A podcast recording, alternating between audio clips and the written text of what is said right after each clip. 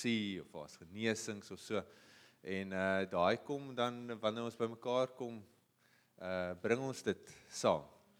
Nou partykeer, uh, jy weet dit ek voel soms nou ongemaklik want ek nou 'n uh, fokus oomblik hierso gehad uh, vir my, maar dis dis dis vir almal. En op die einde van die dag is dit sodat die gemeente gestig kan word, versterk kan word, net soos dit 'n liggaam versterk word. So uh um dankie, dankie. En dis al vir die Here wil werk, hy wil deur ons werk. Hy dis sy wysheid, sy plan. Uh ek dink baie keer as ons uh in ons uh dag vandag ons wil dinge vinnig gedoen hê, uh soos dit ons dit wil gedoen hê, so moet dit gebeur. Jy weet dan baie keer sê nee man, laat ek dit sommer net gou klaar maak.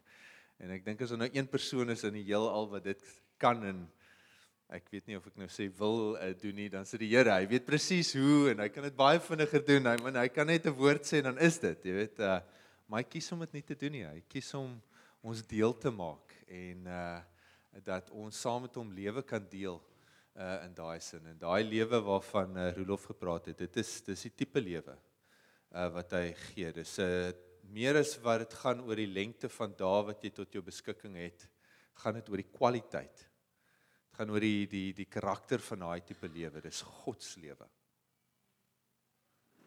Dis 'n dis 'n lewe wat ons nou kan ervaar, maar vir ewig. Is ewigheidslewe. En dit gaan nie oor tyd nie. Dit gaan oor die tipe lewe. En uh dis in daai lig wat hy sê, soms is ons ons is dood of ons lewe. Uh en en dat ons in daai lewe ingekoop word deur die bloed van Jesus. En ons ontvang dit wanneer ons sê Here, hierso is ek. Um ons het die afgelope 2 weke en as jy nou in en uit was, uh, ons was 'n bietjie weg nou vir 2 weke. Laasweek was ons in Edgemead by die Joshen gemeente daar. 'n Great tyd gehad. Um dis nou Rolof hulle se stuurgemeente. Um en uh Ilana is nou nie hierso nie, maar ek ek wil hom net sê, dis hom lekker hoe Rolof en Ilana ingeskakel het, hè? En deel geword het. Wel dan Rolof, ek uh, As julle vir Ilana sien, gee haar toe gedruk. Ek dink hulle het so mooi ingeskakel. So, dit voel net so natuurlik, so die Here, né? En ehm um, is lekker om om om dit te sien. So, ehm uh, maar die afgelope 2 weke het uh ons ons het na 'n paar aspekte. Ons kyk al 'n geruime tyd eintlik aan na liefde en en verskillende komponente van liefde, maar as as jy nou nie laaste 2 weke kon luister na die recordings, wil ek jou tog aanmoedig. Please listen to the recordings. Um daar's daar's goeie woord wat uitgaan. Um en ek was uh, veral laasweek wat Cassie genoem het rondom um net die uh gekyk het na die halfie ontsag van liefde en en dat die Here kom en hy om uh wat was die uh, Afrikaans woord cowardness um lafhartigheid. Uh wanneer jy nie courage het nie, Petrus het mos nie hy het nie die die hart gehad om op te staan vir Jesus nie toe verloon hy hom nou uh 3 keer nê en um en Jesus kom nie en sê wees meer braaf nie. Hy kom herstel die verhouding die liefde. En die liefde bring die moed bring die die courage die liefde. En dit het vir my jog dis daai ding want partykeer vra ek net vir meer courage Here maak my sterker nee Here herstel die liefde. En in daai liefde kom die passie. In daai liefde. En as mans, vrouens, as julle nou dink, wat wat gee jou moed vir die ander ene? Dis die liefde. Dis die liefde wat dit inspireer. En die Here roep ons na daai tipe liefde wat ons nie kan hê nie, nê. Ons ehm uh, dis onmoontlik want dit is sy tipe liefde. En waarvoor ek dankbaar is is dat Jesus het gebid vir dit. Vader, gee hulle dieselfde liefde wat U het. As daar nou een persoon is op wie ek nou my geld wil sit, wie se gebede beantwoord sal word. is dit Jesus. Uh, ek dink van ons ons voel soms ons ons ons ons kry die hou en dan kry ons nie ons so hit en miss, maar daar's een wat altyd uh reg gebid het en dis die seun Jesus Christus en hy het gebid. Gee hulle daai liefde, Here. So ehm um, Ek dink daai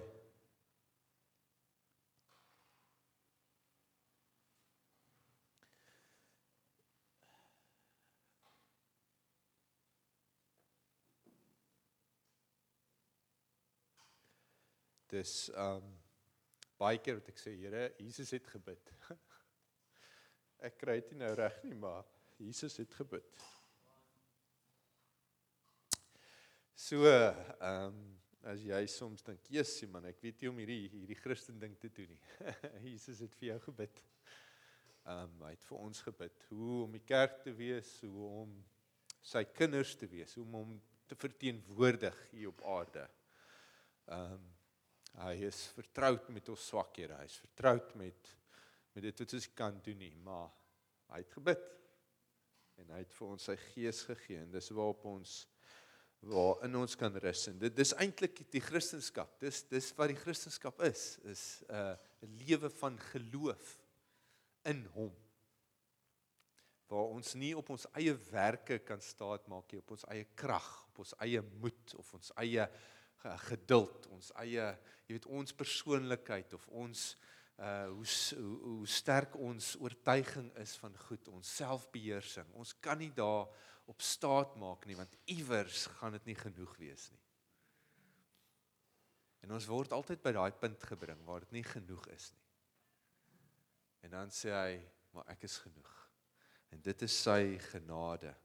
En dis waarna toe hy ons roep. En ja, uh, dit is asof my gedagtes aanhoudend moet hernu word. I need a renewing of my mind about what the love of God is. Wat wat is wat is sy tipe liefde en die lewe waarna toe hy my roep is 'n lewe van geloof in hom.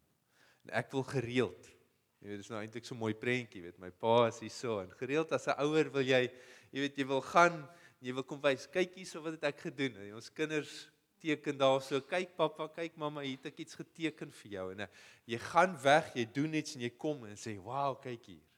En partykeer trek ons daai daai tipe werks ding. Nie dat dit nou verkeerd is nie maar jy jy wil iets sonder God doen om vir hom te wys hoe hoe uh, aanvaarbaar jy is.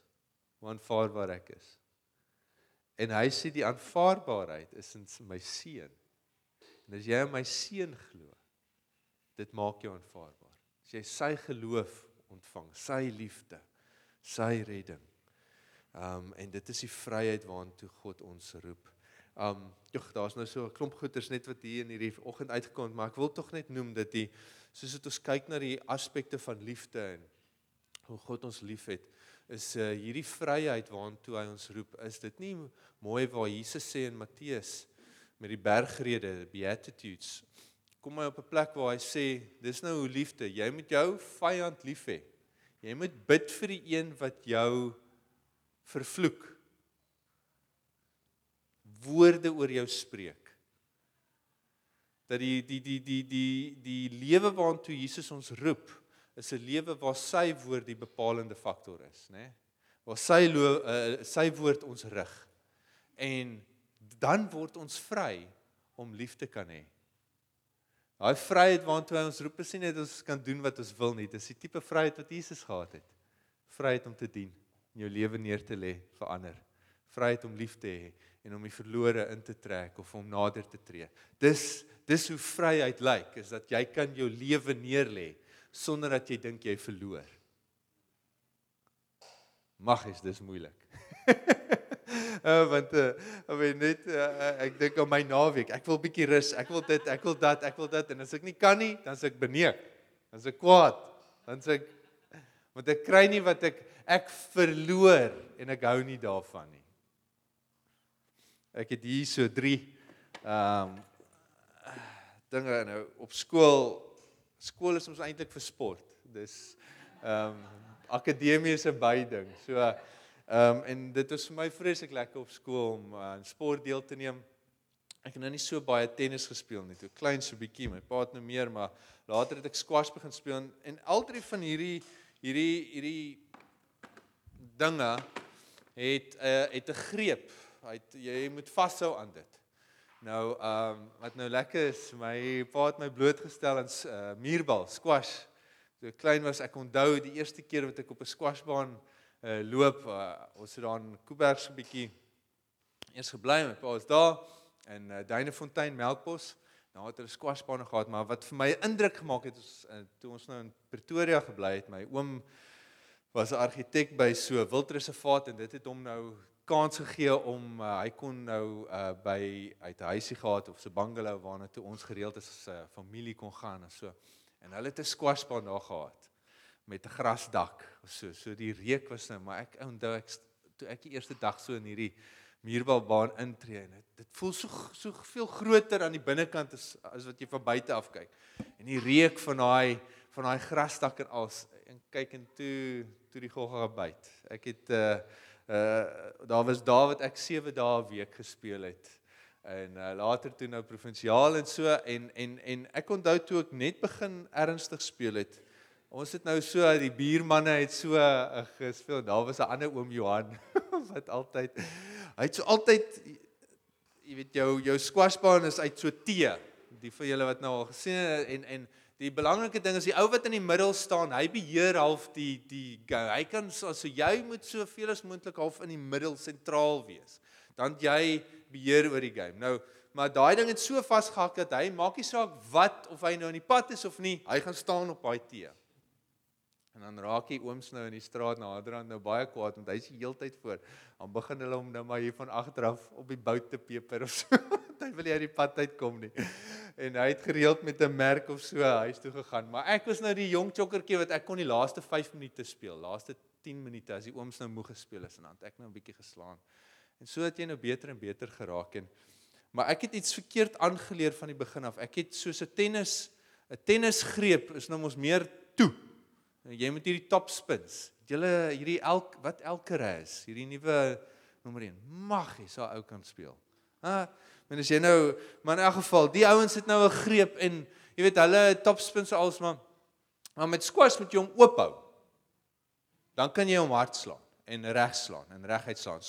As jy hom toeslaan, dan slaan jy hierdie onder in die in die blik vas. En ek het so by toernooie begin, ek slaan die hele tyd teen die blik vas. My pa praat toe daar met 'n provinsiale ou en sê, "Wat doen hy verkeerd?" Nee, hy moet net sy greep verander. Jesus, maar dit is ongemaklik. Want my greep het ek nou aangeleer. Ek het nou maar ek moes toe nou verander en naderhand toe raak dit natuurlik. En ek besef dat of jy nou wat ook al wat se waarheid ons in die Bybel leer, soms werk dit vir ons vir 'n ruk lank Maar ons kom agter dat eers daar's hier en daar waar ons dinge verkeerd doen en dan moet jy jou greep op die waarheid verander.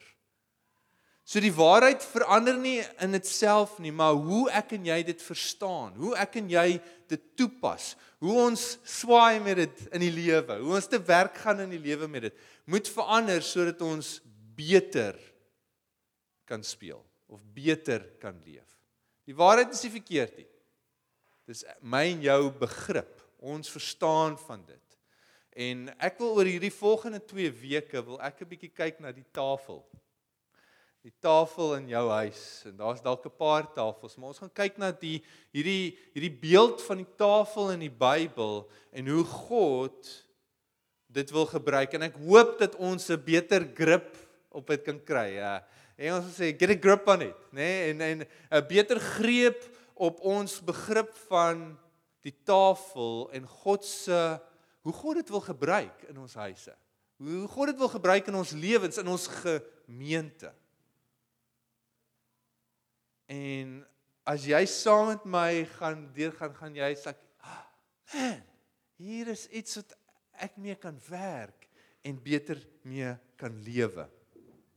Nou, um, ons gaan nog gou gaan na Exodus 25. Exodus 25.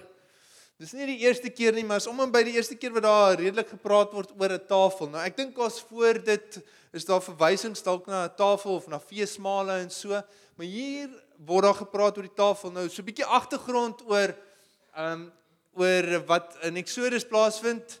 As jy nou al The Prince of Egypt gekyk het of Exodus begin lees het, weet jy dat Moses is geroep om die die uh, mense van God uit Egipte uit te lei. En hy word opgerig, hy is in hy's hy's swak. Die uh, Bybel sê hy kan nie ordentlik praat nie. Hy uh, wanneer God hom roep, vra hy ek en en en dit dit sit uh, vir ons 'n presedent dat God roep nie die ou wat alles kan doen nie. God roep die een wat in hom glo. God gebruik die een wat in hom glo. En so uh, Moses raak vir ons 'n voorbeeld van een wat wat gekies is, maar hy is nie noodwendig gekwalifiseer vir alles nie. En en God begin met hom werk en en naderhand uh, weet ons hulle die 10 plaae, hulle is uit Egipte uit en die hart van God was om sy mense nou te bou, voor te berei vir die beloofde land. Hy het gekom, ehm um, God het keer op keer al met hulle gepraat oor daar's 'n beloofde land, daar's 'n belofte wat ek het en nou lei ek julle soontoe en grondbeginsel is julle moet bly glo in my. En een van julle die die die die vrug of die hoe die hoe jou geloof uitgedruk word is jy volg my. Jy gehoorsaam my. So God uh uh um uh, openbaar homself deur wolk in die dag en 'n vuur in die nag. En en so moet die mense God volg. En hy hy die, vat hulle in 'n praatjie nie en die ding wat hy in hulle probeer vestig en in hulle probeer bou is dat jy kan my vertrou. Ek is goed. Ek is betroubaar. Ek gaan vir jou sorg. Ek is teenwoordig en ek voorsien vir jou en ons sien in Eksodus waar uh, die die Israeliete begin God leer ken en uh, ons kry name wat hy wat hulle aan hom um, toevertrou en uh, uh, Jehovah Rafa of uh, Yahweh um wat sê uh, Nisi en en daar's 'n klomp verskillende name wat ek nou nie almal by maar God word geopenbaar as hy is ons skuld. Hy is ons uh, voorsiener. Hy is ons um geneesheer. Hy dit is wie God is en hoe ons hom ervaar en ontvang. So hy bou 'n godsbeeld. En dis ontsettend belangrik. 'n Godsbeeld, jou godsbeeld bepaal hoe jy gaan lewe. En 'n godsbeeld is in elke persoon. Daai godsbeeld mag dalk wees daar is nie 'n God nie.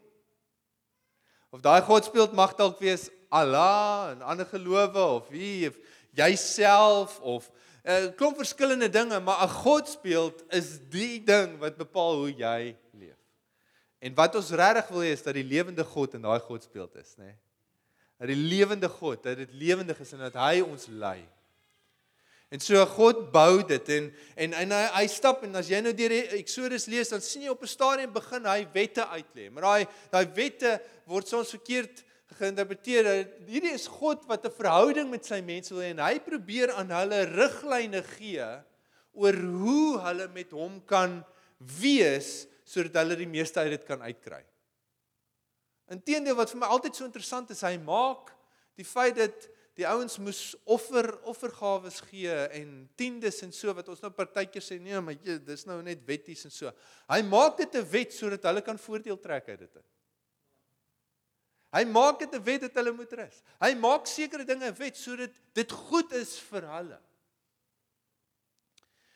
En dan was daar die tabernakel. Die ark van die verbond en daar was 'n tent en hierdie hierdie tabernakel was 'n was 'n tipe tent waar die uh, offergawes en waar die hoofpriester en die priesters ingegaan het en dit was 'n teken, 'n simbool van God se teenwoordigheid en die aanbidding van die mense. Dit was 'n simbool van God met die mens.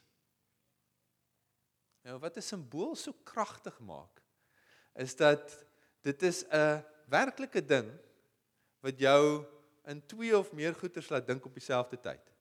Dit dit dit vestig jou aandag op dit self maar ook op dit wat dit simboliseer. Dit waarna dit verwys. Dit na wat en en God wou in die mens 'n ding bou en hy gebruik simbole om te sê julle behoort aan my. Julle is mense wat aanbid. Julle is uh en en al hierdie verskillende dinge sodat die mense 'n beeld in hulle simbolies bewus gemaak kan word van wie God is en wat sy plan is. En so en, en hy's hy's jog, hy's spesifiek rondom sy instruksies. As jy nou gaan lees, dan sien jy dit moet so lank wees en die en as ons gaan nou nie daarin gaan vandag nie, maar vir die vir die Hebreëse mense, die Israeliete in hulle taal het alles het betekenis gehad. So die nommers het betekenis. Die tipe uh, goud en silwer, al hierdie goeders was simbolies van iets anders ook van redding of suiwerheid of geregtigheid van uh um uh I mean nommers was van volmaaktheid en God se drie eenheid en en sovoorts en sovoorts. So hier kom God en hy praat oor die tabernakel en een van die aspekte of een van die instrumente wat in die tabernakel moet wees is die tafel. So ek het nou lank gepraat hier is by die tafel. maar die tafel is 'n simbool.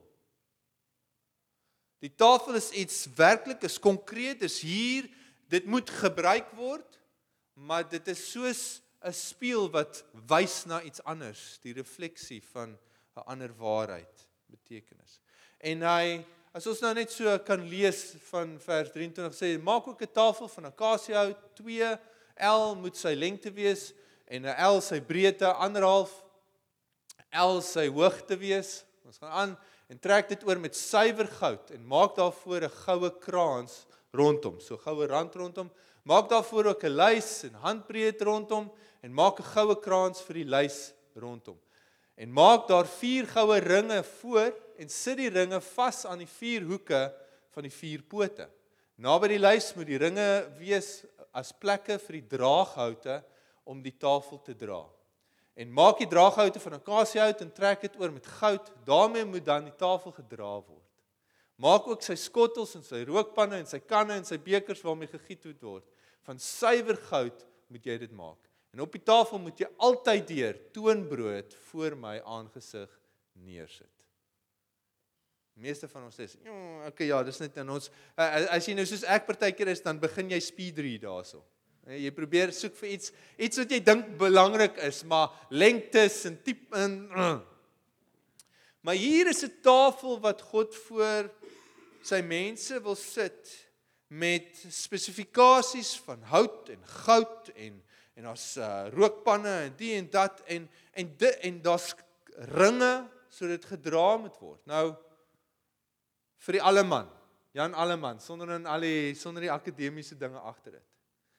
Is die tafel was daar vir die brood, die toonbrood. Jy lees daar van die toonbrood. En dit moes voor die God se aangesig.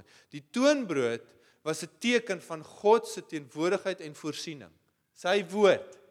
Onthou wat Jesus gesê het, man shall not live by bread alone, but by every word. En gereeld in die skrif sien jy dat die woord, God se voorsiening word as brood uh, uitgebeeld. Inteendeel, um okay nee, ons gaan nie nou daar gaan nie. So so dis die brood. En hierdie brood was 'n getuienis voor God en voor die mens van sy getrouheid, van sy voorsiening. Dit moes op 'n tafel gewees het sodat dit gesien kon word en die priesters het daarvan geëet ook, maar dit moes aanhoudend daar gewees het. Met ander woorde, God is altyd teenwoordig. Hy is altyd ons voorsiening. Jy kon nie dit laat gaan nie, want as dit vir 'n rukkie nie daar is nie, is die uitbeelding is daar besig om 'n gebrek aan te kom. En wat wou God doen? Hy wou nie net in 'n geestelike manier of in 'n in 'n in 'n in 'n in 'n droom manier nie. Hy wou konkreet hier voor die mense wou hy aan hulle 'n beeld van homself openbaar. Hy is hier, hy is die voorsiener. En daarom moes dit altyd daar wees. Tweede ding daarso is dat daar ringe moes wees want dit moes gedra word. So vir die vir die Israeliete is ja, hulle het gekamp en as jy kyk hoe hulle gekamp het, is hulle het so gekamp in hulle verskillende amper sê ek nou troepe in die verskillende tribes wat se Afrikaanse stamme in die verskillende stamme en die stamme het so gekamp dat hulle na die tabernakel gekyk het. God wou hulle aandag vestig op sy teenwoordigheid op wie hy is, op wat hy kan doen. Want hoe ons gemaak is, is dit waarna ons aanhoudend aandag gee, begin ons op die ou einde te aanbid. Op 'n op 'n basisvlak is aanbidding is aandag. En daarom soek God dat ons aandagtig na hom kyk aanhoudend. Dis hoekom ons soms 'n liedjie oor en oor sing want ons wil jou aandag vestig op die waarheid in daai lied of ons wil vir jou geleentheid gee om aandag aan God te gee. En soms word ons aandag weggevat as gevolg van. So God wou die aandag hê, maar nou die priesters moes dit dra saam. So hy wou hê die tafel moes saam met hulle beweeg. Die tafel moet saam met die die ehm um, die wolk of die vuur beweeg saam met die mense. Die tafel moes saam met die mense gewees het. En dan was daar 'n rand rondom die tafel. Sodat terwyl die ouens stap en ek weet nou nie hoe hulle gestap het nie, maar dat dit wat bo op die tafel is nie kan afval nie. Want dit moes altyd op die tafel wees. En so ons sien hier 'n 'n 'n beeld, 'n prent van hoe God homself wil uitbeeld, hoe hoe hoe God 'n 'n 'n in die gedagtes van sy mense, in die verbeelding van sy mense homself wil vestig as een wat voorsien, as een wat teenwoordig is en dit moes aanhoudend saam met die mense gaan. En so die tafel kom deur geslagte en eeue af en ons ons ons sien dit half net as 'n natuurlik maar die tafel het 'n het 'n rol. En as ons nou vandag gaan kyk net na na die tafel, jy weet 'n uh, uh, wat gebeur by julle tafels? word geëet? Huiswerk gedoen? Sakke opgesit of al die al die al die strootjies? Maar 'n tafel is is 'n plek waar ons saam is. 'n Tafel is 'n plek wat dit raak amper 'n teenwoordig 'n verteenwoordiging van dit wat in die huis aangaan ontrent, né? Nee? Of is dit nog so? In die Bybel sien ons dat die tafel was die plek van samesyn. Die tafel was die plek van deelname. Die tafel was die plek as jy kyk na net sekere mense kon aan die koning se tafel sit. Ons het 'n uh, uh, as julle al gehoor het van Mephibosheth, dis uh, een van Jonathan se seuns en hy was krippel en en daar niemand mag aan die tafel nee, was dit Jonathan se seun, nee, ja. Niemand mag aan die tafel wat krippel was, mag aan die tafel van die koning gesit het nie, want die die tafel van die koning moes iets uitbeeld. Dit dis net goed, dis net al jy kon nie krippel wees en aan sy tafel sit nie. Maar tog het Dawid iets van die hart van God geopenbaar. Hy sê: "My besê, kom wees deel." Want daar was 'n verbond gemaak. Die tafel was 'n plek van aansien. As jy aan die koning se tafel kon sit, het jy Die tafel was 'n plek waar uh kontrakte verbonde gemaak is, waar vertroosting gekom het, waar veiligheid. Die tafel, as jy gaan kyk en doen jouself 'n guns, gaan so 'n bietjie deur die Bybel, gaan soek die rol van die tafel in die Bybel. Ek gaan kyk net hoe is dit uitgebeeld want snaaks genoeg baie keer wanneer ons na jy weet die Bybel lees dan wil ons net hoor wat sê God vir ons. Maar God praat baie meer multidimensioneel. Hy hy praat en wanneer hy praat, gaan dit ook waar hy praat, hoe hy praat. Dit als gee 'n boodskap. Ek hou daarvan om soms meer te sê dat God kommunikeer met ons, want baie keer wanneer ons ehm um, sê uh, wanneer iemand kom sê en God het vir my gesê of ek voel God sê vir my, dan dink ons daar's 'n stemmetjie wat jy hoor of jy dalk nou, jy weet iets, maar maar God kommunikeer met ons in in 'n gevoel, in 'n uitdrukking, in 'n ervaring, in 'n beeld. En so wanneer hy met ons praat, is dit baie belangrik dat ons ook kyk wat gaan aan terwyl hy met ons praat. As jy die Bybel lees, moenie net lees wat gesê is nie, kyk in watter konteks dit gesê is. Want dit beeld iets uit van die hart en die motivering agter God. So God wou hê dat die tafel deel moes wees van die mense se verbeelding, gedagtepatroon, hulle God speel dat die tafel was deel. Nou kom ons ons gaan 'n bietjie vorentoe. As ek vir jou moet vra, ehm um, in die in die in die evangelies saai trek nou so 'n bietjie. Jesus het gekom om te En en daar daar's uh, eintlik so spesifieke is uh, um sin in die in die Bybel. Die seun van die mens het gekom om. En as jy nou gaan lees dan sal jy sien die seun van die mens het gekom om die wat verlore is te red, né?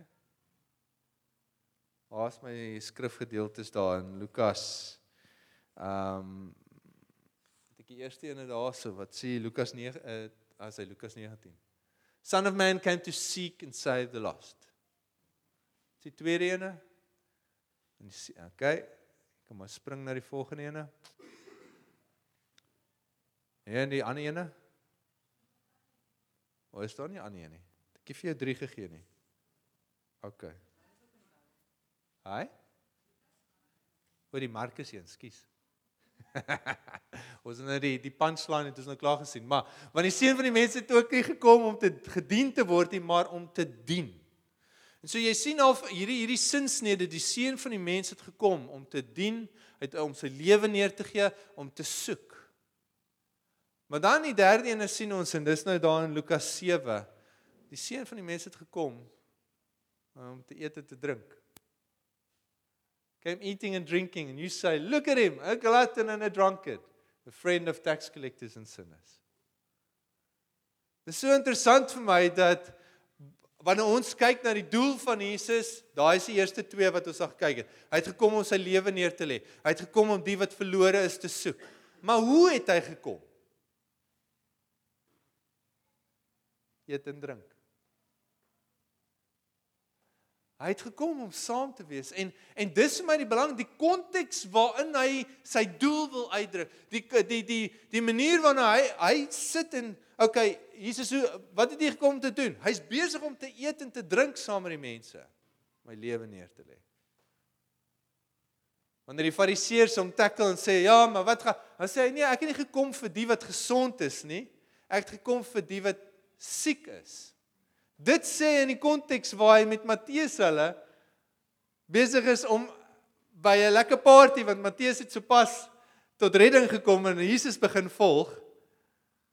En hy sê in hierdie oomblik moet julle weet ek het gekom vir die siekes.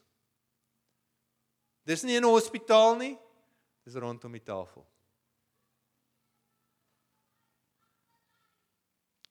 Ons gaan volgende week teen teen meer kyk na van daai aspekte, maar in Lukas en dit is my nogal 'n interessante ervaring. Nou die aand, seker so 2 weke terug, gaan ek bed toe en ek kry hierdie frase in my in my gedagtes wat sê look for the table in Luke. Ek dink ja, dis interessant. En ek begin toe nou en dis hoe hierdie al 2 week reeksie nou begin, maar ek ek begin toe in Lukas kyk en terwyl ek nou navorsing so sê een van die um Een van die eh, teoloë sê in Lukas is dit duidelik dat Jesus is of op pad na 'n tafel toe of by 'n tafel of hy's besig om weg te stap van die tafel. Maar de, en hy eet. Hy is aanhoudend besig om te eet en te drink saam met mense. En meeste van sy so of nee, kom ons sê so baie van sy oomblikke van bediening vind rondom 'n tafel plaas. Met die fariseërs met die tollenaars en die prostituie met sy disippels. Jy gaan kyk. Sy laaste oomblikke. Jesus wil die belangrike goed sê en ons het so ruk terug na dit gekyk of ek is ek dink so toe ons gepraat oor liefde nê nee, 'n new commandment I give you het ek dit hier gepreek want ek raak nou die mekaar waar ek die boodskappe uh, maar in in in in in Lukas aan die einde waar Jesus ehm um, die nagmaal uh, saam sit hy sê ek wil hê julle moet hierdie doen en dit ter herinnering of in nadenking van my. Is hy besig om dit te doen? Hy's besig om 'n maaltyd te hê. Hy sê ek wil hê julle moet mekaar lief hê. En ek moet eerlik wees, ek ek moet my greep op die evangelie, ek moet my greep op hoe God ons geroep het, moet ek verander. Daar's aspekte wat ek vir 'n lang tyd nie werklik en uh, jy weet ons ons praat in Just Jen what's in my fridge is yours and what's in your fridge is mine. Maar daar's gereeld aspekte van hoe ek die lewe doen wat ek tot 'n mate dit rondom hierdie gebou of 'n woensdag aand wil doen en dat my geloof nie so verweef is met ons tafel soos Jesus sin was nie.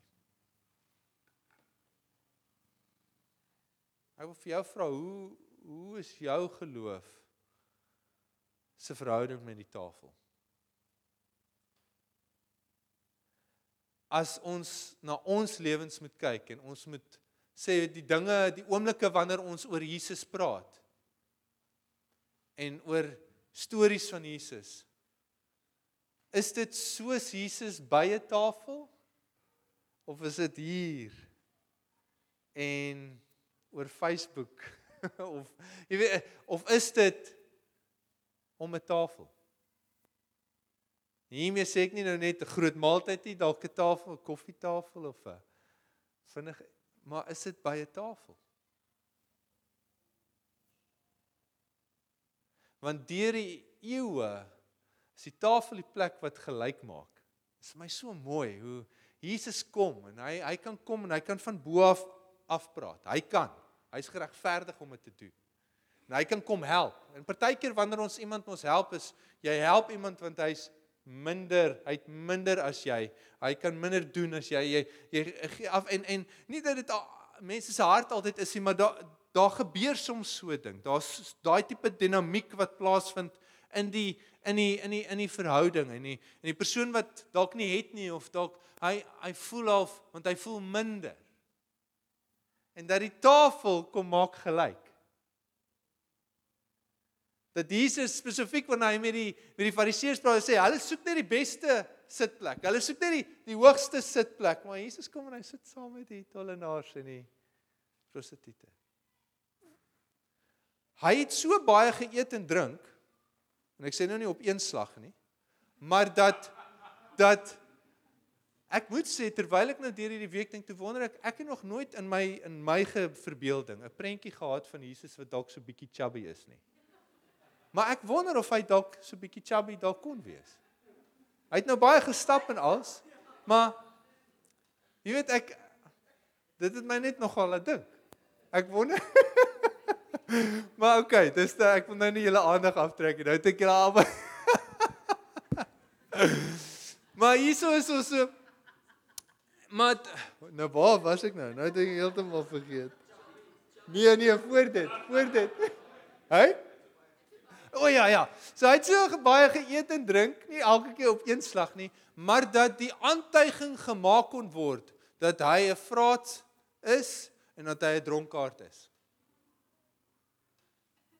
Daai aantuiging, ja, is sulke goeters word gewoonlik genoem want iets word mos nou net verdraai. Iets wat plaasvind, kry 'n stertjie aan of 'n lyfie aan in hierdie jy weet.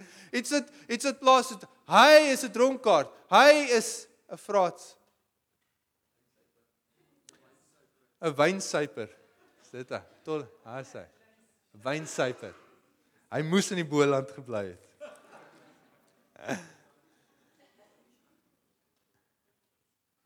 Wanneer die wanneer die ehm um, wanneer die fariseërs uh, met Jesus kom praat en, en oor en hulle praat oor die um disippels van Johannes en die en die disippels van hulle self en sê ons disippels vas en bid. Maar jou disippels eet en drink.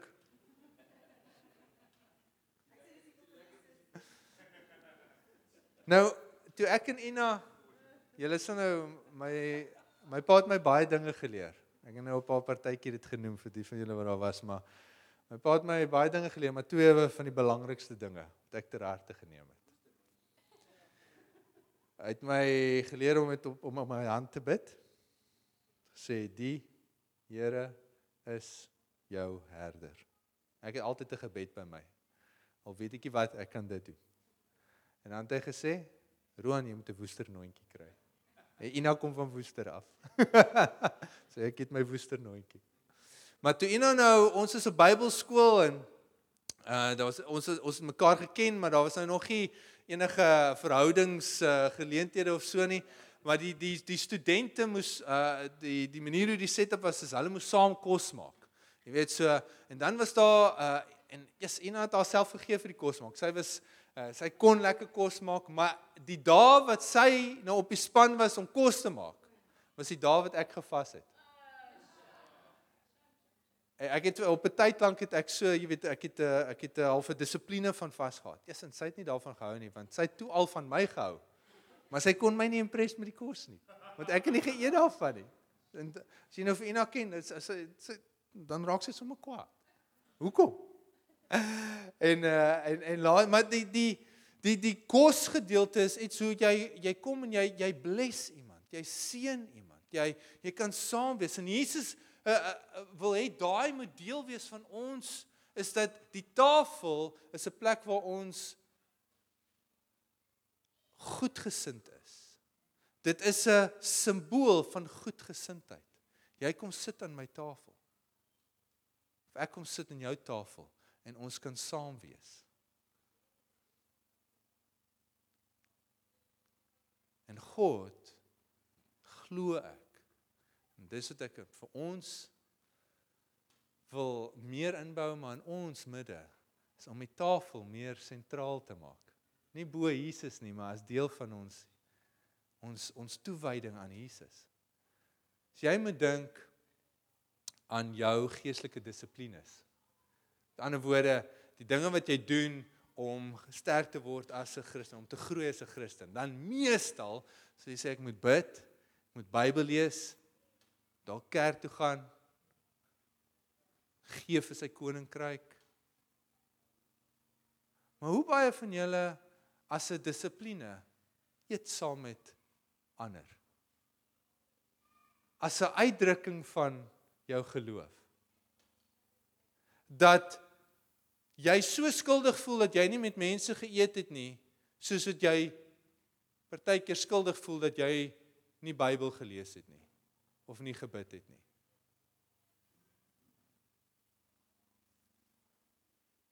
Nou ek druk dit nou so bietjie na die kant toe, maar ek wil as ons dalk gou Handelinge 2 vers 42 net weer kan opsit. Ons kyk gereeld na hierdie skrifgedeelte. En maar ek wil vir julle uitwys dat die konteks hoe God met sy mense gestap het uit die uit Egipte is altyd 'n is 'n simboliek van ons ou lewe, van die van sonde, van die wêreld. En so God roep ons uit na die beloofde land toe, die koninkryk. En en en en die mense stap God hou die tafel daar deel. Dan kom Jesus. Hy maak die tafel deel van sy bediening. Jesus is die uitdrukking van God op aarde. Hy is, as jy na my kyk, sien jy die Vader. Okay, so en hy het nie net gepraat oor sy woorde nie, hy het gepraat oor sy lewe. Hoe hy omgegaan het met die mense. So Jesus kom verteenwoordig hy beeld uit 'n God wat eet saam met ons. So ek so wat same syn saam met ons het. En nou kom die vroeë kerk en dit sê en hulle het volhard in die leer van die apostels in die gemeenskap en die breking van die brood en in die gebede. Waar is die breking van die brood, the breaking of bread? Op die tafel.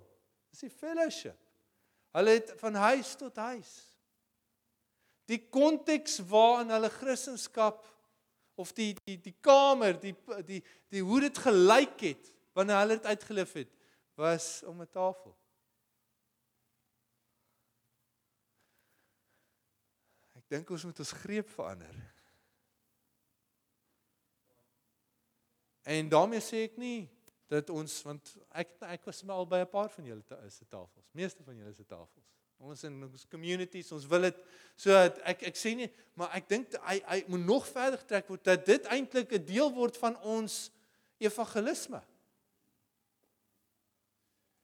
En het nou so vlugtig verwys na ehm um, uh, uh voor die tyd na 'n uh, uh, man wat ons uh, wat ek ontmoet het so is en ek dink dit was nog lockdown. Ek sal nou klaar maak met hierdie lockdown. En ek eh, ek werk so 'n bietjie met leer aan die kant en ek het so klein beursie gemaak en ek was by eh, 'n 'n selfoonwinkel. Salman. Salman is van Pakistan af. En uh Salman uh, het uh, min vir my goeie diens gelewer en ek het net hom op my hart en ek dink gereeld aan hom en tog hy, hoe gaan ek nou vir hierdie moslim want hy is 'n moslim van Pakistan. Uh hoe gaan ek Jesus aan hom kan kommunikeer. Die mense ek ek wil vir jou iets gee. Dalk maak dit. Geef hom net, ek gee vir hom hierdie beursietjie en hy is baie dankbaar en poep, daar verloor ons kontak met mekaar vir baie lank. Ek kry 'n WhatsApp so 2 maande terug. Jy weet net met hierdie beursie wat hy nog het en dit is vir hom so spesiaal as ek tog nee, hier's my gap, ek moet gaan. Gesels weer, ek het weer selfoon wat wat aanjaag moet reggemaak word. Ons gesels, ons gesels. Sê ek nou man, kom visit us. Donderdag kom En ek jy weet hier en daar so deur die week kan jy nou nou sit aan, nou sit af, nou sit nie. Dis 'n besige week en dis load shedding en al die goeters. Maar Salman kom. Hy hy gaan hy kan net vir 'n uur kom, maar hy gaan kom. Ek gaan tel hom op. Salman kom sit aan ons tafel. En wat 'n blessing. Ek kon vir Salman bid. Sy maag was seer en hy dit en ons kon net hy's nog nie 'n Christen nie. Maar hy's daar weg toe ek hom geaflaai, toe moet ek nou eers na Wakkar, soos Wakkar Yunus se uh se eatery toe gaan want hy wil nou vir my 'n uh, spicy chicken en naan gee. En nou sit 'n Inabel, Roan, waar is jy? Nee, hierdie ja, maar sy hart is oop. Hy wil net vir my gee. Ek moes gou hierdie week ek net gou by hom inpop. Hy's daar by 7 days Salman. Ek sê hy het no no no come uh, I give you some uh, cool drink. Nee, ek moet nou gaan my No, no, no, no. Hy kan net nie ophou gee nie. Ek voel ek voel skuldig want maar hy, sy hart is oop. Hy wil nou, ek weet nie eers of ons gaan maar vanmiddag wil hy weer. Maar hy het hy het verhouding ontdek. Hy het vir die eerste keer sy by iemand anders soos 'n huis in die Parel. Vandat hy bly. Sy broers is al 7 jaar hier. Hulle was nog hulle kom nêrens uit nie. Hy sê hy wil eintlik nie niemand want ons sê no next time your brothers and sons come. No no no, you are my friends. I keep you for myself. Hy's bang.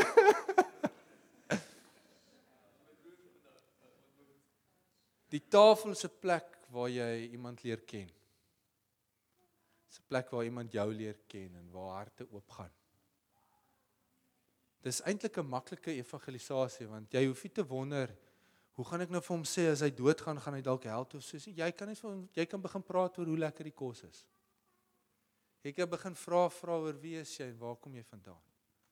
En dalk maak die Here 'n geleentheid oop. Jy hoef nie onmiddellik dit te doen nie. Maar jy kan iets kom uitbeeld van 'n koninkryk, 'n beloofde land waarna God ons roep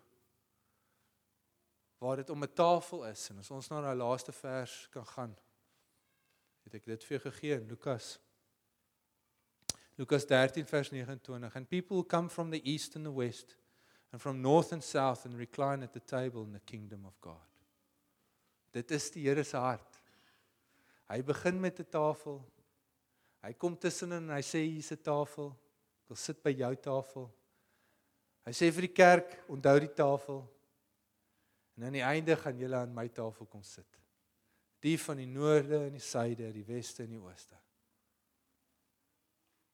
En dit is asof die die tafel raak 'n profetiese simbool, 'n teken, 'n uitbeelding van God wat sê kom sit aan my tafel.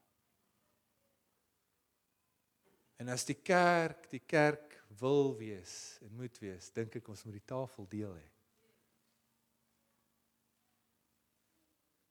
Dink ek het 'n uh, ruk terug gesê maar ek wil dit weer sê is uh Leonard Sweet is 'n uh, um het 'n boek geskryf en hy sê an untabled faith is an unstable faith. En dat die tafel raak eintlik 'n plek waar ons solidariteit, verhouding, intimiteit, ons geloof, ons kultuur, ons waardes, ons hart begin deel. Ons familiewees begin uitbeeld ek kan dit nie alleen doen nie. Ons het 7 dae 'n week. Ons het ons het 'n paar tafels. Daar's nou mense by ons tafel by die huis en maar elkeen van ons hier het 'n tafel. En as jy nie 'n tafel het nie, kry vir jou een. Sê Here, ek weet nie mooi hoe mense, maar ek ek gaan hierdie ding hierso sit en ek gaan iemand uitnooi. Ek moenie net een nie, nee, nooi 'n paar uit. En ek kan sien hoe die evangelie gaan versprei deur mense wat na ons tafels toe kom. Deur ons wat na ander se tafels toe gaan. En die koninkryk gaan verkondig word. En die prentjie gaan reg lyk. Want ons praat van 'n God wat 'n feesmaal gaan hou en ons sit om 'n feesmaal. Dis asof al die goedjies saamkom en die verbeelding word herstel en die greep word reggehou. So kan ek vir ons sê, get a grip on the table. Kan ons 'n greep ons greep verstel dalk. En as jy onseker is, vra nog iemand. Maar kom ons vestig dit in ons harte. Sê Here, help ons om ons tafel oop te maak. En dit mag dalk eenmal 'n maand wees, dit mag dalk eenmal 'n week wees, dit mag dalk meer wees. Maar kry 'n tafel. Kry tafelgeleenthede. Amen. Kom ons sluit die oë.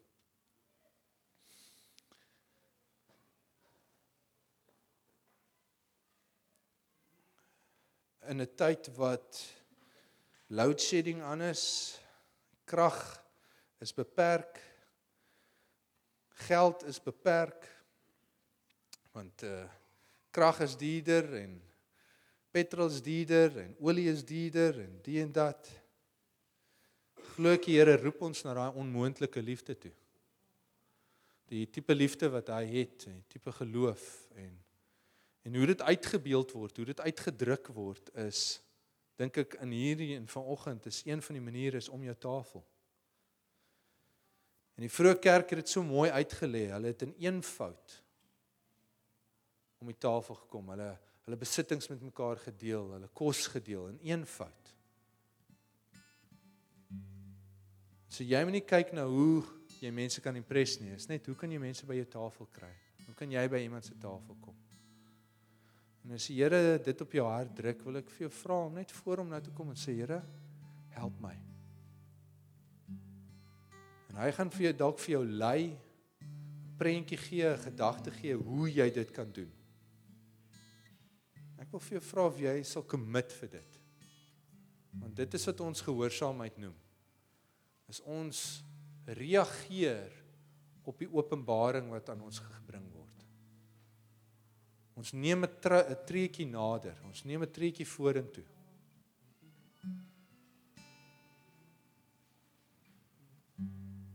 So Here, ek bid dat elkeen wat nou openbaring van soort dat Here dit U asseblief vir ons sal lei sal kom wys hoe ons die tafel nader kan bring. Hoe U die tafel in ons huis wil gebruik.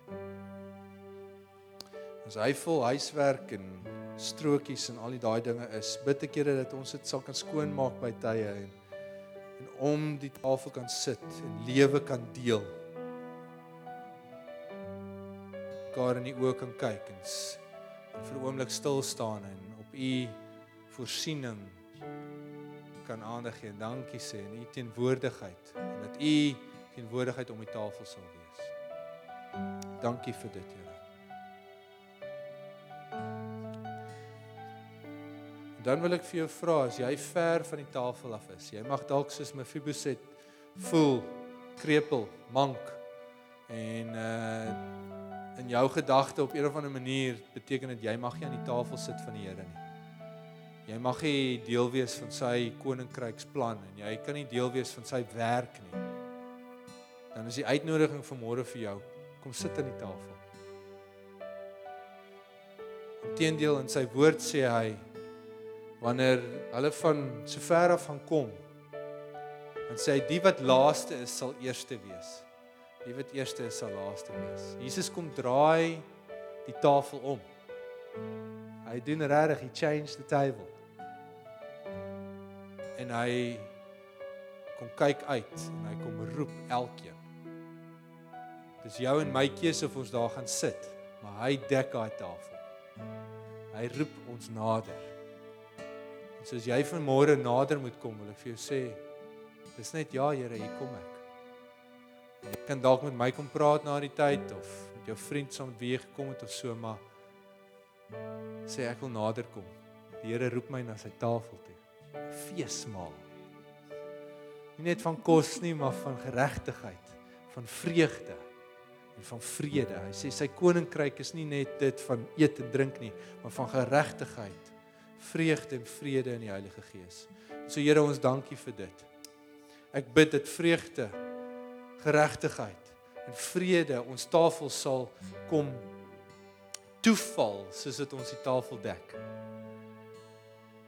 Redding sal plaasvind, genesings om die tafel. Dat die die vreemdeling 'n vriend sal raak. En ek weet u gaan onsself op 'n plek bring waar die vyand 'n vriend, vriend sal raak, Here. Ons bid vir dit. Dat ons soos Jesus mense om die tafel sal ontmoet. Ons dank U, Here. In Jesus naam. Amen. Amen. Julle seën vir julle. Mag hy tafel vol wees. Hoe van julle moet julle dalk net van die TV-kamer af eers tafelkamer met die gesin gaan? Maar kom om die tafel.